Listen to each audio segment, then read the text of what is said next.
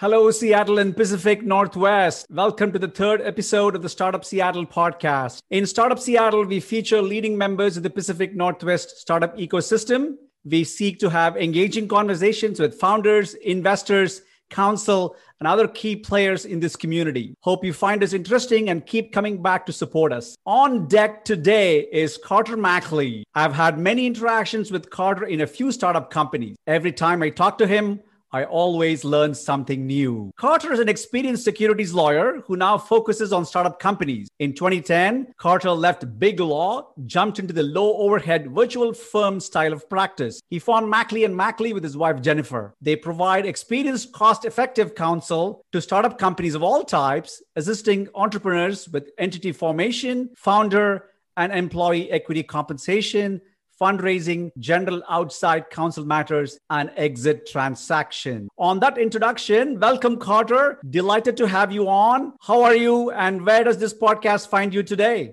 Well, thank you, Krishna. Krishna, it's uh, very, uh, it's true. Uh, it's accurate. I can attest that you and I have had some interesting uh, interactions with some interesting companies, uh, startup companies, and it's also true that in uh, 2010 I uh, left the practice of you know securities law with a larger law firm uh, and set out on my own with my wife and focused just on startup companies. Uh, even my career before that was quite circuitous. I, I started off on Wall Street with um, Sullivan and Cromwell. They were about as white shoe as you can get. Then there was a 10 year. I did that for three years, and there was a 10 year interim where I was. Um, a prosecuting attorney, so criminal law. Uh, mm-hmm. And also during that time, I was a bit of an entrepreneur myself. I started a magazine called Bears and Other Top Predators. Ran that for two years, but it was back in uh, 20 was 2000 actually at the tail end of the first internet bubble mm-hmm. that I uh, got interested in what you would call startup law. You know, uh, entrepreneurial working with entrepreneurs, and uh, I joined what was then Preston Gates and Ellis here in Seattle. Okay, uh, because they they had a practice in that area. I did that 10 years. Preston Gates got larger and more successful, merged with some other firms, became K&L Gates mm-hmm. uh, before I left. But uh, leaving gave me a chance to actually lower my rate quite a bit, work quite a few hours, and focus solely on startup. Uh, okay. You know, more okay. cost. So was that uh, was leaving big law somewhere, getting back to into your 2000, early 2000 roots of uh, being an entrepreneur yourself? Well, K&L Gates gave me the training that I needed you know, I couldn't have in 2000 coming off. So I was, you know, as a securities lawyer for on Wall Street. Then I'm a criminal lawyer doing everything from traffic tickets to murders 10 years. Uh-huh. And so I needed to get back and, and get trained in startup law. And so that's that's what, what K&L Gates allowed me to do. But the, you know, with a large law firm, you just don't have the flexibility that you have working for yourself. Uh, Absolutely. So both experiences were good. I still have great friends there at K&L Gates. Uh, we work together still occasionally on mm-hmm. matters. Um, and uh, but the last ten years has just been better. Yeah, I'm sure. Yeah, I mean, whirlwind of uh, startup activity here in the Seattle area. So let's get right to it. Um, you know, let's say someone is um, out to solve the problem, has validated that the problem is real and the opportunity could be real as well. When do they need to start thinking about creating a formal business framework around it, such as, say, creating an entity and so forth? Yeah, so that's a good question. Um, I get a lot. And maybe not as early as one might think. So, in my view, because I see a, a, lot of startups fail, I also see a lot of startups just get inundated with legal costs. Mm-hmm. So the question is, when when do you formalize the relationship? So I actually have an article on this uh, at startuplawtalk.com, which we can talk about later. But mm-hmm. basically, if one of three situations, you have clients you have employees, you have revenues. I said clients, but you have revenues, uh, employees, mm-hmm. or you're accepting finance. Okay. Before any of those three things happen, you need to be an entity. So uh, before that happens, it doesn't mean you can ignore every aspect of the law, right? You've mm-hmm. got some people that are working working with you general uh, and i call this the startup phase or the exploration phase is what i call it sure in my article mm-hmm. but um, every entrepreneur goes through this. And if you're not careful, especially with modern startups, right, there's always an element of intellectual property. Sure. And so you need to have the assignment of that intellectual property very clear. Hmm. So, So if- the assignment happens, uh, should needs to happen to an entity rather than to oneself, right? not necessarily, but it needs to happen. It needs to be assigned somewhere. Someone needs to own it, and it needs clear. So, does your does your co-founder own it? Maybe that's not a co-founder yet. Maybe it's just a good friend, right. and you think it's just a good friend, and the friend thinks he's a co-founder. So, and I even actually attached this to my article. I I, I recommend if if you don't want to shell out a couple thousand bucks Mhm. for startup legal Yeah. because you just don't know if it's going to go yet. You don't know if your idea has legs yet. Sure. The minimum you need to do is a basic two-page agreement between you and anybody else, anybody else who's working with you on the project. hmm And you know, in the I don't charge for the agreement, but people can go through it and they can see what the issues are. But you got to figure out, okay, we're working on this project. Let's define the project. Yeah. Let's define who's going to own the project, and generally that means we're going to to uh, assign the IP that we're both creating. We're going to assign that Sure. to an entity, uh, which we're going to create at a certain point in time. Yeah. So And what um, that agreement is, it's essentially Yes, yes, understand. So, so when you, um, let's say, when you identify a co-founder, is that also a time uh, to put something in writing, or uh, and and have a like a legal framework around it, or is that is that too early, or you know, is a, is a handshake agreement uh, good enough when you're just like a few people, like a two people uh, in a startup? it needs to be in writing. It needs to be a legally binding agreement. You Mhm. don't necessarily, it's always better to hire attorneys, but you have to do what I call legal triage. Okay. Yes. It just might not be worth it to you to spend $2,000 or $1,000, whatever the attorney has a startup package for, you know, uh, to get you started. Might not be Mhm. worth it yet, but you still need to have an agreement. So you and I can have an agreement. Say, uh, let's, you and I, we, we agree, we're going to work on this project. We're going to share it 50 50. Mhm. Anything I create that's related to this project, anything you create that's related to this project is going to be equally shared. We're going to assign it to an entity which we're going to form. And if you enter into an agreement like that, what you have, legally speaking, and if you sign it and agree to it, yeah. you have it's called um, it's an unregistered partnership. Sure. Sure. So that's a partnership agreement. And then an attorney, if you've done that, an attorney, when you're ready, when you Yeah. when you see that it does have legs, an attorney can take that and say, all right, we're gonna we're gonna modify that agreement. We're gonna change it into an LLC agreement, or we're gonna change it into a shareholder agreement. We're gonna assign all that IP. We're gonna Mhm. clean it all up. hmm But we know that no one's gonna run away and say, I, you know, I own half this company or I own all this company Yeah. uh, you don't own it and and you before you get started you can argue about or agree on what your percentage you might have to alter down the road absolutely but at least you got some Right, right. So, so definitely some uh, some steps. Uh, you don't have to have like a, a- a bulletproof, uh, you know, legal agreement in place, but you know, thinking about it, putting something in writing, uh, and uh, so, so that for the eventual possibility that this gets successful, and you guys have to like you know uh, make a a a legal framework around it, more formal legal framework around it. It's important to think about these things early on, right? yeah and so not every attorney is going to tell you exactly to, i mean they might not agree with this approach this is the approach i've taken with my startup the startup people i talked Uh huh. uh, and it seems to work. Uh, you don't have to get very far before you usually have one of those three things I talked about: employees, uh, revenues, or financing, Finance. right. investors. Yes. Yeah. Yes. And then, and then it's time to uh, get an attorney.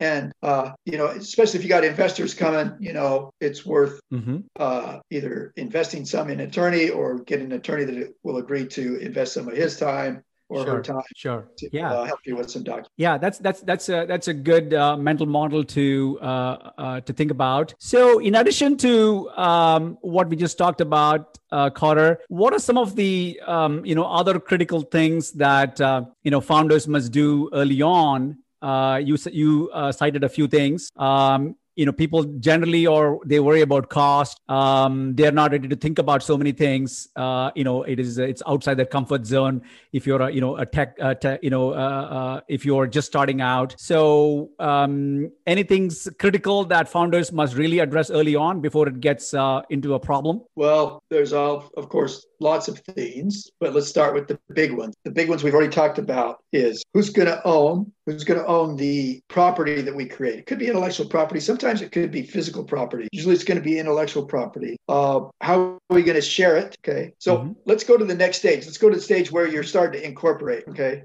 yeah uh, you're going to have to think about what this company is worth to an investor and how do we calculate that and estimate that so we can go out and propose something to an investor. Okay. Mm-hmm. Before you do that, you have to decide who your team is and how much the company we need to allocate to the team. Okay. Yeah. Mm-hmm. Um, I recommend this for every team that's more than one person. Mm-hmm. They should have a vesting schedule. Yes. Because uh, for the obvious reasons, but it just doesn't make sense. So tell us what a vesting schedule is. Um, you know, there's point. probably uh, different uh, levels of uh, uh, startup founders listening to this podcast. So um, tell us what a vesting schedule is. Right. So everybody's heard of stock option, and uh, I think most people are familiar with the idea that you get a stock option from like a big company. Let's say I work at Google or something. I might get some stock options. Mm-hmm. I don't even know if Google gives their employees stock options, but uh, most tech companies do. Right. And, and usually they'll give you a chunk of stock options, and you have to earn those by working for the company over time. Mm-hmm. And uh, a pretty typical schedule is four years, but it's not the only thing. Now, with startup companies in particular, you really need vesting because uh, here's the situation: you two guys, two gals might start a company and they work really hard at it for two years. Sure. And they think they're about half done, so they maybe have vested it with the stock. But one of them uh, gets a better job offer. They just get an exciting job offer and they lose interest in the company uh, mm-hmm. and they leave. Mm-hmm. Should they own half the company?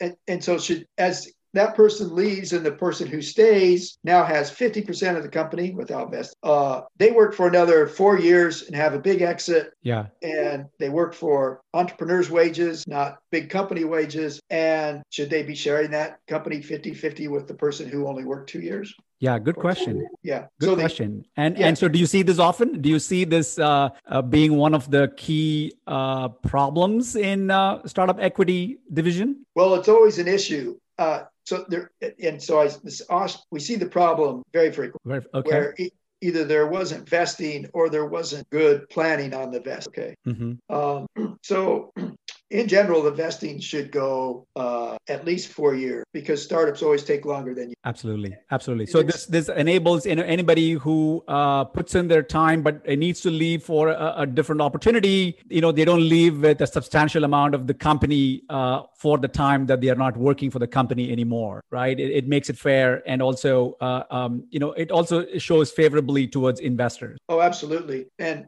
some if you don't have vesting, if you don't have vesting uh, and you've run the company for a year or 2 mm-hmm. you've got a product, you've got an app or something, uh, investors are excited about it. If you don't have vesting as a founder, they're going to impose vesting. It's, it'll, it'll, be buyback restrictions, but they'll impose it on you. Uh, so yeah as an entrepreneur you can sometimes do better so a, a, a, new set of investors might come in and they see well you only have two years left on your stock before it's completely vested they prefer to add four more years mm-hmm. but since it's kind of already fixed they'll leave it in place so yeah. you know you should just always start off with vesting uh, it's not as you start off, it's not going to be stock options. You're going to have vesting on the actual stock that you take. Okay. You're going to take something called restricted stock, but it's still going to have vesting, which to simplify the matter, you basically lose those shares or they'll be purchased at a low price Absolutely. When you leave. Okay. Okay. So, what are some of the topics that uh, or areas uh, you you talked about vesting? Is there any other topic or area that founders you know need to really familiarize themselves with? Um, you know, uh, of course, you know they may have counsel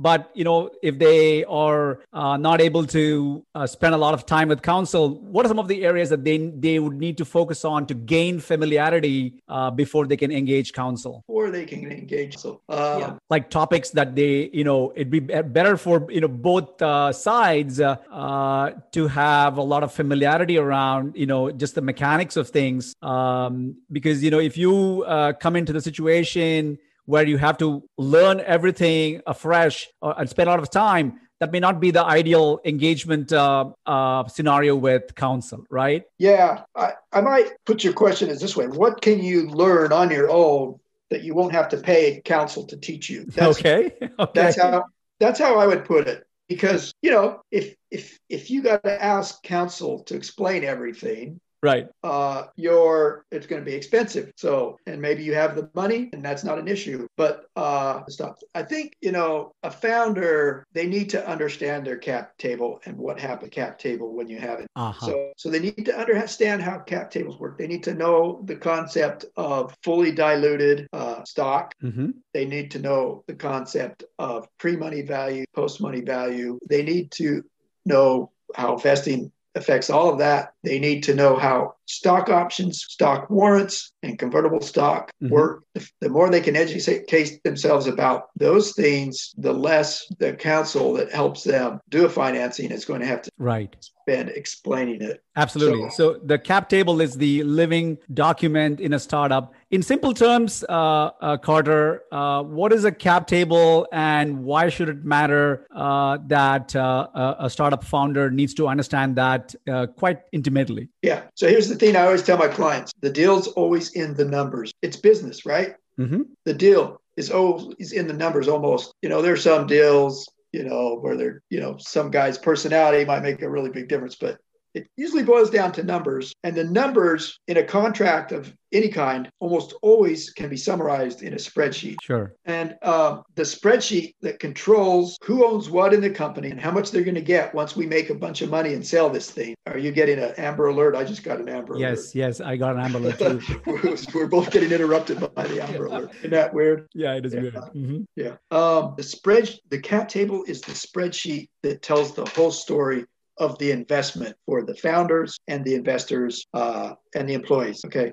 It Mhm. shows who owns what in the company. And your ownership rights are usually in stock, common stock, preferred stock, stock options, Mhm. sometimes warrants, Right. and at a certain stage, usually convertible notes, which Mhm. convert into common stock or preferred stock. Stock options convert into common stock. Stock warrants can convert into either. So Yeah. you start with a cap. So when you're when you're when you're starting out a company and you've gotten past the stage where you're obviously the first issue is the product. You got to have a product to sell. Uh, when you're getting past that stage where you're going to need financing or, or you're just going to need employees or partners, that's when you got to have a cap, cap table. Absolutely. And yeah. the cap table shows it shows your vesting.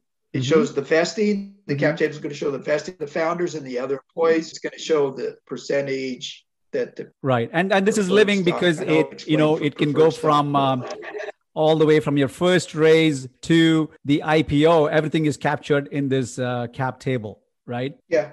Yeah. Cool. And I think probably some there's there's probably some wealthy successful entrepreneurs that don't understand cap tables uh, to the- you know very well, but I very few. But by, the time, by the time you've had an exit, if you don't understand your cap table forward and backwards, Mhm. then you've been lucky to have someone else carry the ball for you. All right. All right. We will take a short break here and we'll be right back.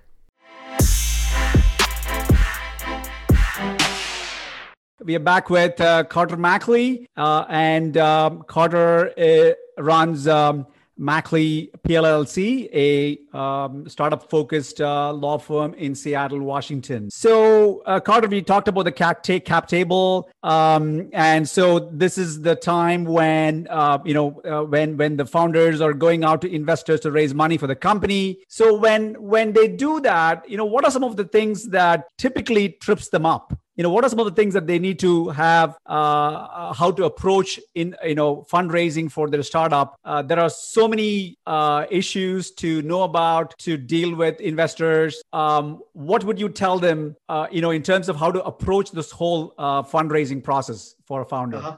So when you're approaching it, it can get there's a lot of terminology and it can get seem quite complicated. But the essence of what's going on is very simple. You got something that's worth you've got a company that's worth something and you own it with your part you and your co-founders. You own the whole thing. It, it, you're you need investors, you need capital, you got to give them a piece. How big a piece are you going to give them? And so the question you have to ask yourself before you start out is like, how much money do I need to take myself to the next level, take the company to the next level?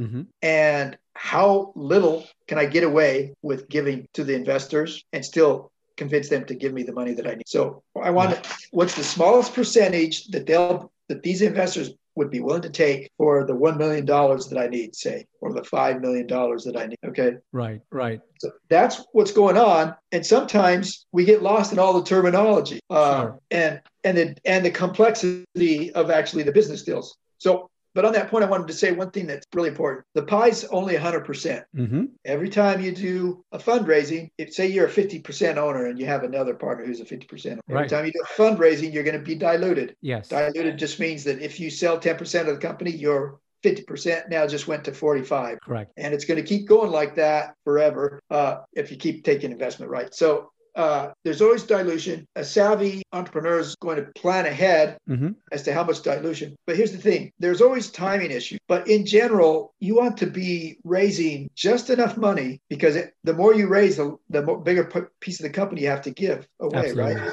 Right. You, want you, don't, raise, you don't want to dilute yourself uh, too early in the process, right? Yes. Yeah. You want uh, to raise just enough money uh-huh. get the company to make to make to achieve some kind of milestone right that materially increases the value of the company absolutely and um and and, and in this aspect uh you know at, at, this stage is any valuation reasonable at all um, you know are, we, are they just making some guesstimates of valuation or or there some formal parameters and metrics and people uh, that can advise you on you know what a typical valuation not a typical valuation but the what the valuation for your company should be you know um, this might not be a commonly held okay mm-hmm. but it's this is my viewpoint after doing this for 20 years. Uh-huh. Um, the phrase pre money valuation or just valuation is a shorthand way to tell me how much my percentage is going to cost me as an investor. Okay. Mm-hmm. Everyone okay. knows that valuations are uh, subjective, but what's really going on is the investors making the calculation. All right, if we can grow this company and sell it for X dollars or go public for X dollars, mm-hmm. how much will my investment? Well worth it. So that's yeah. the, that is the multiple that they are looking at. Yeah. Mm-hmm. Okay. And it implies so if I invest a million dollars for 10% of the company, by definition, the 90, 90% of the company is worth a million dollars. I mean, 10 million. That's a really high valuation. So that's that might not have any, you never could sell, you might not be able to sell the company for that. But what you can do yeah. is convince investors that if they invest a million now they could get 2 million 200 million in 5 years right right. you know something like yeah. So on that subject is um, you know what are some of the reasons that uh, fundraising fails or doesn't meet expectations? Is it typically valuation or are there more things like how much control the uh, the founders have on the company. You know in your experience uh, what have you seen? Well fundraising can fail for a lot of but generally if fundraising is going to occur if there's uh, you know mutual well not even mutual if, if the investors perceive that there's value future value in their investment then i would say most the most if fundraising you know doesn't happen it's because the investors don't see that value. There's all sorts of reasons that give them cold feet Mm-hmm. Um, I mean, there's just lots. Right, right, um, yeah. So, so if if they, uh, you know, primarily is they don't see value uh, for their investment, the, the, the, the, growth prospects of the company are not uh, big enough that you know they would make you know a, a true multiple uh, on the capital they invest. Uh, but once they are okay past valuation, or there's some tripwires that uh, typically you know trip uh, founders. Um, you know, do they get caught up in certain aspects that that should they should pay more attention to and not get caught up with? I understand. I, I get what you're saying. Yeah, I, I think I like, can you get too hung up on the details? And I say the smart founder will. So there's there's a lot of form documents out there now, sort of standardized way of doing things, mm-hmm. and, and uh, the investors really kind of push this to, to try and standardize things, minimize legal costs, and quit arguing over small details. So uh, if you can sort of don't try and recreate the wheel, go pretty standard right. instruments and documentation. Uh-huh.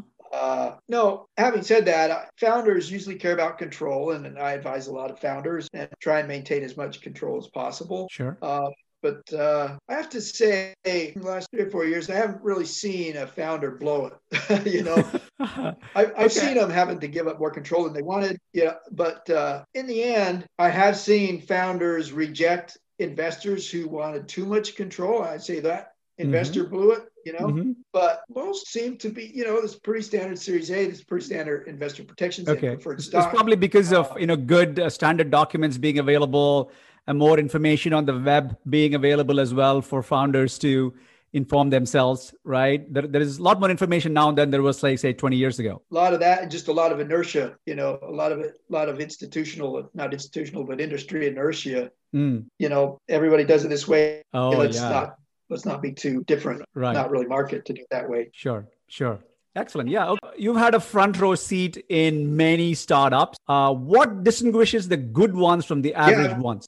Boy, you know, uh, well, it's always great to have like just a super idea that no one else had. But mm-hmm. the, the ones that are successful, I don't know if you've ever heard of the Lex Fridman podcast. I was listening to that the other day, but he was saying, well, he, and he's he's an MIT professor, and he has to hire and interview uh, PhD candidates to help him on their you know graduate students but mm-hmm. he said what's more important working hard or working smart right. and i agreed with his analysis is working hard is much more important uh, you like it's cool to work smart right. but the ones that are successful work hard uh, they seek advice when they they know what the limits of their own advice you mm-hmm. know mm-hmm. but I don't. There's not just one formula. You know, I've got clients who are much different, and some some of them could not even probably work together at all on a project. But okay. some are more team oriented, some are more individualistic. All the good ones work hard. Uh, uh, all the good ones, in my view, uh, use lawyers and account in an intelligent, you know, efficiently and right. in a smart way. This don't try to do everything by themselves, right? Yeah.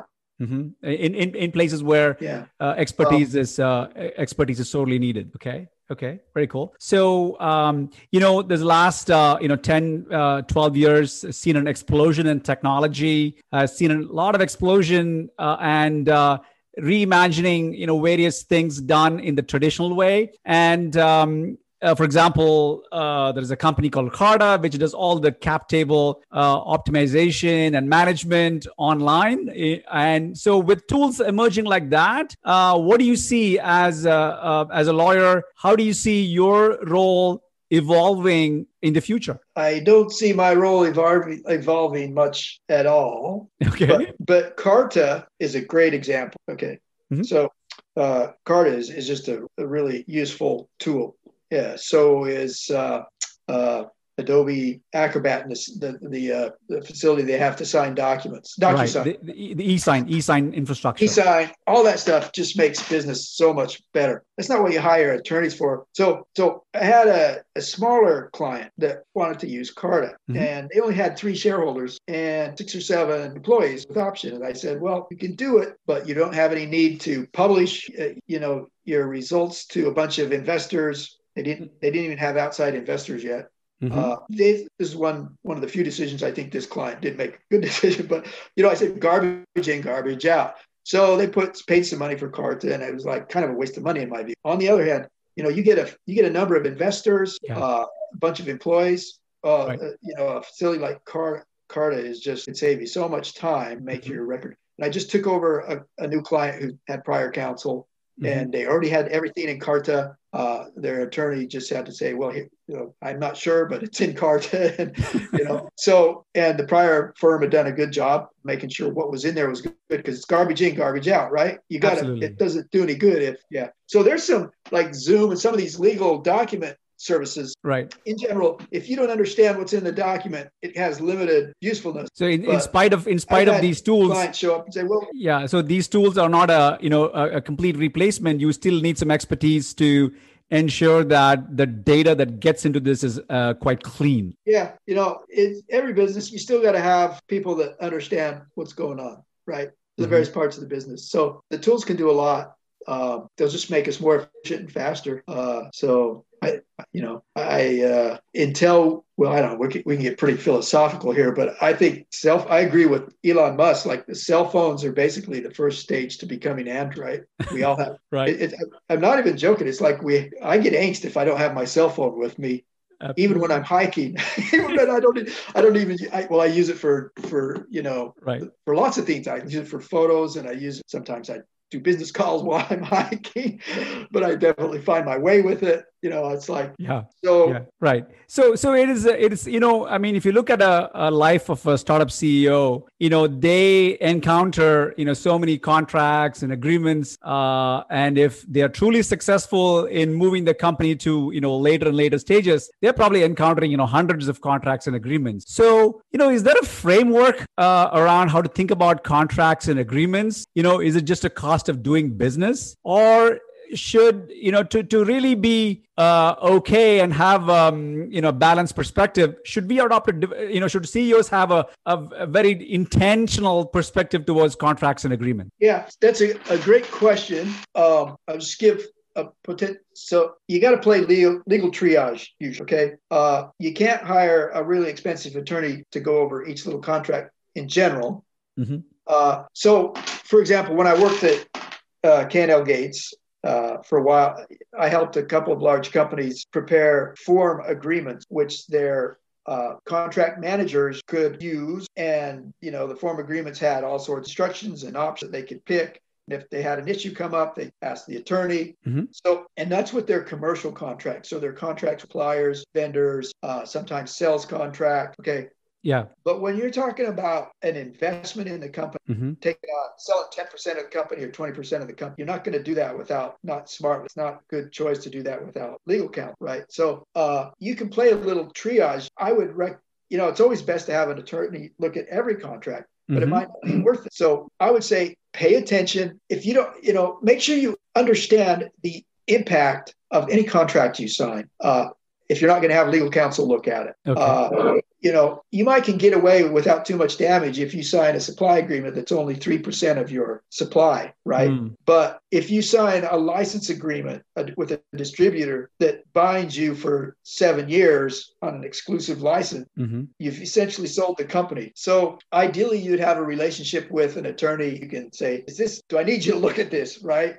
yeah. or how and you know most attorneys they don't they either want to be fully responsible for it or not responsible and that's okay. how i am too so but you gotta you know if you're not going to spend those if you if it's not worth it to, mm-hmm. to spend that amount you need to make clear maybe an attorney can help you sort of figure out which which agreement that uh, right right so uh, the, you know that that term the, the phrase the legal triage i think is like you know super interesting because yeah uh, you you don't want to be uh, you want to prioritize uh, which ones impact you the most and uh, you know seek counsel there and uh, really not worry about things that are not that Im- impactful at all. Very cool. Yeah. Okay and okay. I, I, it's probably not really fair it's probably not really fair for me as an attorney to to use that term because I'm the one who can do it. The legal triage, right? A doctor performs medical triage. It's sort of it's sort of like asking a, a lawyer to go in and do medical triage. Well, how can a right, lawyer right, right. do medical triage? Yeah, well, but we were talking about you know the, the mental framework to you know kind of uh, you know uh, over a period of time you know uh, uh by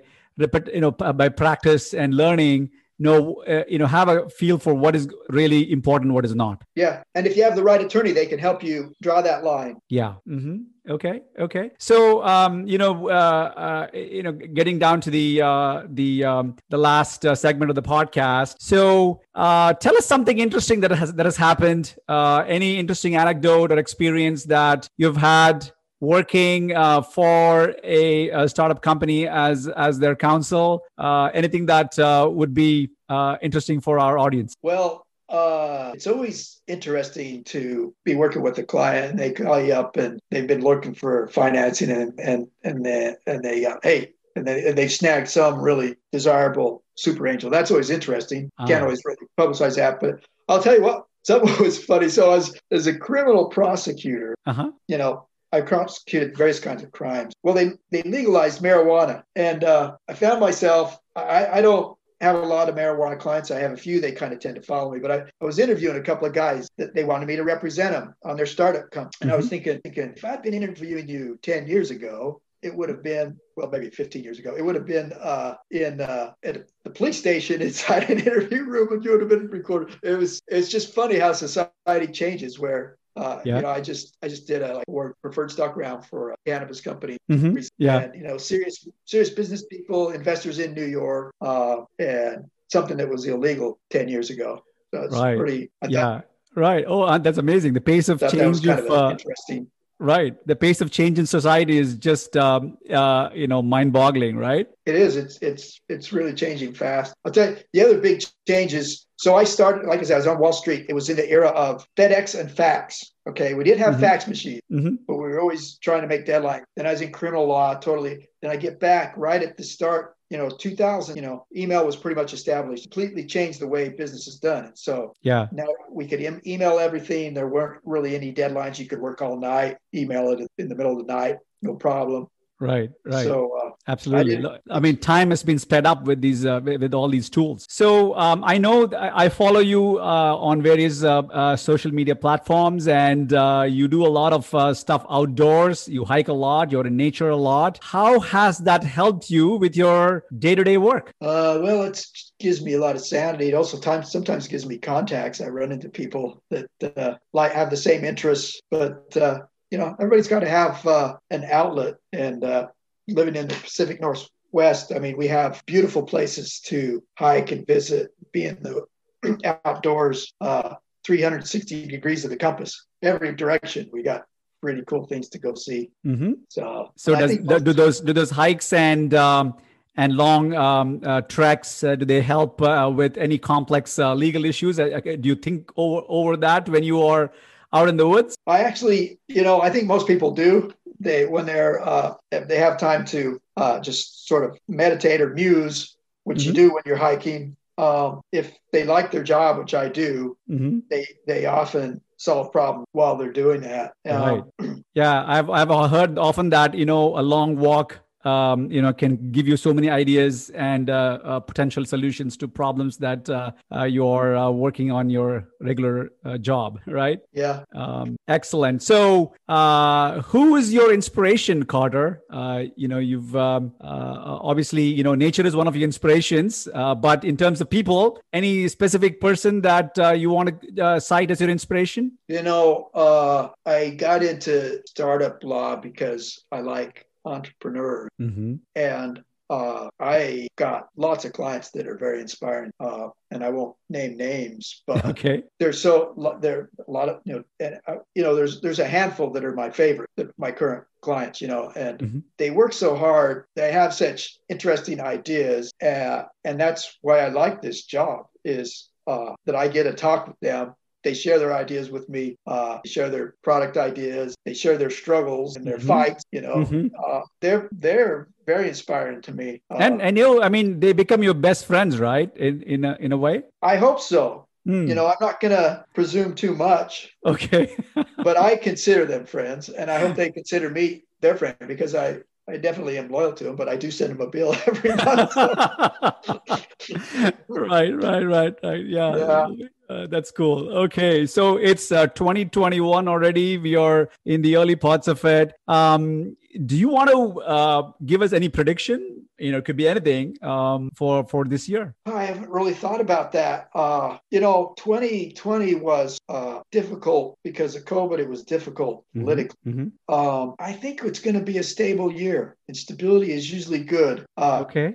I mean, we got a we got a few more months to pull out of COVID. We got to you know get the vaccine around, but I think I think there's going to be you know it's hard to see what happens politically, but it looks like it's going to be probably kind of a stalemate, you know. Mm-hmm. And I mm-hmm. think um, I think it's going to be a good year for entrepreneurship. Okay. Okay. Yeah, I'm, I'm sure. Like you know, people who started companies in 2020 were probably the ones that um, you know uh, didn't mind the disruption, but went ahead and, and, and you know plowed through the uh, the disruption anyway. So uh, they're probably uh, maturing into early seed stage companies, and um, the stability could help them propel forward. Yeah, I hope so. And uh, we really, you know, we really want to get the angel groups back to meeting in person. You know, yes, I, uh, that's definitely put a damper on things. Uh, but unbelievably, uh, Carter, um, you know, I'm here. I mean, I, I I'm a member of the Alliance of Angels, and it seems like there is the the uh, the deal activity and investment level has actually not slowed down this year because in, in 2020. The demand's still there, so yeah. which is cool. Yes, Yes. But I mean, I'm asking you, do you feel like you're able to do the due diligence that you would have done otherwise? I mean, yes. I mean, the the uh, natural interactions are missing, uh, right? Uh, but we do get on video calls uh, quite a bit. Um, and uh, but yeah, you're right. I mean, I can't go and you know check somebody's office and see you know how they're set up and you know the people they're working with. Yeah, those all become problematic. But um, but I have not seen a, a, slowdown in investment activity from the groups that I participate in. That's fantastic. Yeah. Yeah. So uh, that's at least good. I, I, think it's because, you know, with um, with uh, ultra low interest rates uh, and uh, people are trying to figure out you know where is the best place for me to park my you know put my money not really park invest my money. And i think angel investments might people are realizing that angel investing you know might be a good uh, place to start in 2020 2021 absolutely. Uh, following into 2021 yes Mm-hmm. Yeah. Yeah. So very nice. Uh, on that note, uh, Carter, it's been a delight to have you on this uh, podcast. Hope we can uh, keep talking more this year and uh, have you back again. Well, thanks for having me. It's been a pleasure. Thank you again. You bet. Thank you very much for tuning in. You can send us feedback at startupfeedback at carabinermedia.com. It is startup feedback at carabiner, C A R A B I N E R, media.com. See you next time.